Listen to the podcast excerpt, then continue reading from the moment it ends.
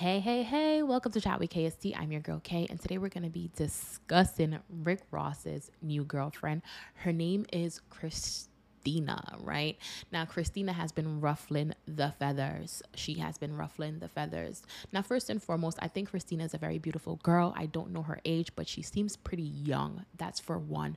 But um, let's jump into what Christina recently did that has been ruffling the feathers. So, she was in an interview where she basically answered a question saying that she was asked a question about Pretty V and why everyone constantly brings up Pretty V, who is Rick Ross's ex. Um, and she's just like, hey, look, I don't know what they had, but I know whatever they had isn't what him and I have. Um, which is a very cliche answer to um, say, especially when you're young, thinking that in some way, shape, or form, what you have with this man is so different from what the next woman had with him. Um, I do feel like there are relationships that um, bring out certain different parts within you. There are relationships that you do feel more loved in, and there are relationships that do are that are more conditional than others, right? So there are different I understand that there are different kind of relationships, so I kind of understand where she's coming from, but I do feel like there is also your perspective and your perception of someone else's relationship. So you can't walk into a relationship with this man, Rick Ross, and just listen to a one sided situation from Rick Ross and say, oh, well, you know what? What me and him have are deeper than what they have because you weren't around for the ride to see what him and Pretty V have.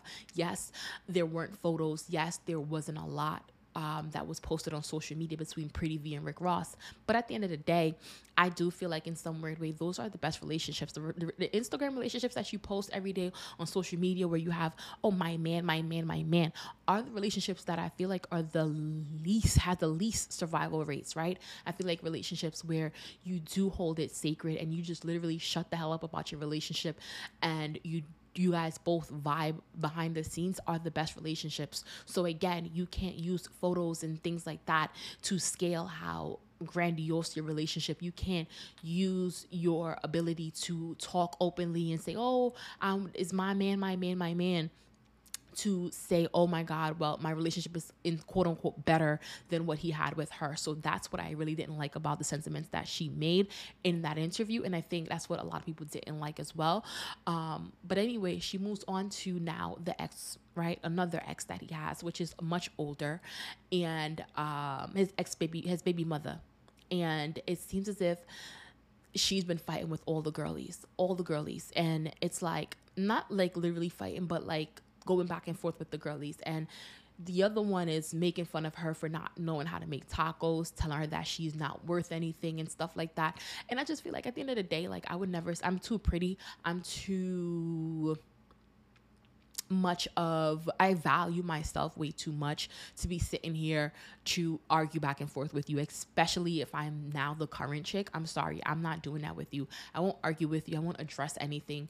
Um, I won't talk. I won't I, like. I'm just not doing it. You're not getting my energy. You're not getting my time. Maybe when I was younger, which is what this girl kind of has, this young energy around her that I kind of like, this young vibe around her.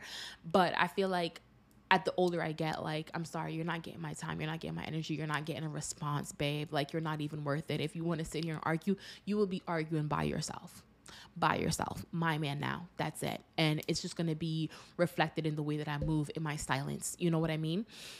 Now, moving on to her, Christina, his new girlfriend, saying that she is a pick me.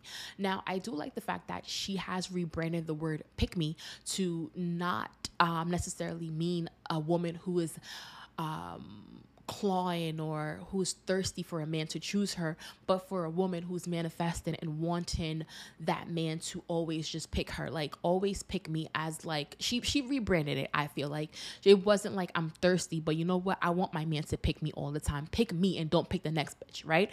So I like that she did do that. And at the end of the day, like honestly, y'all be making up these terms, these pick me, y'all be overusing narcissistic and toxic and all y'all be y'all be using these things and just be calling anybody and then plastering on anyone. So if she rebranded it and was like, Yeah, I want to be picked by my man, my man, my man, I think that too is fine.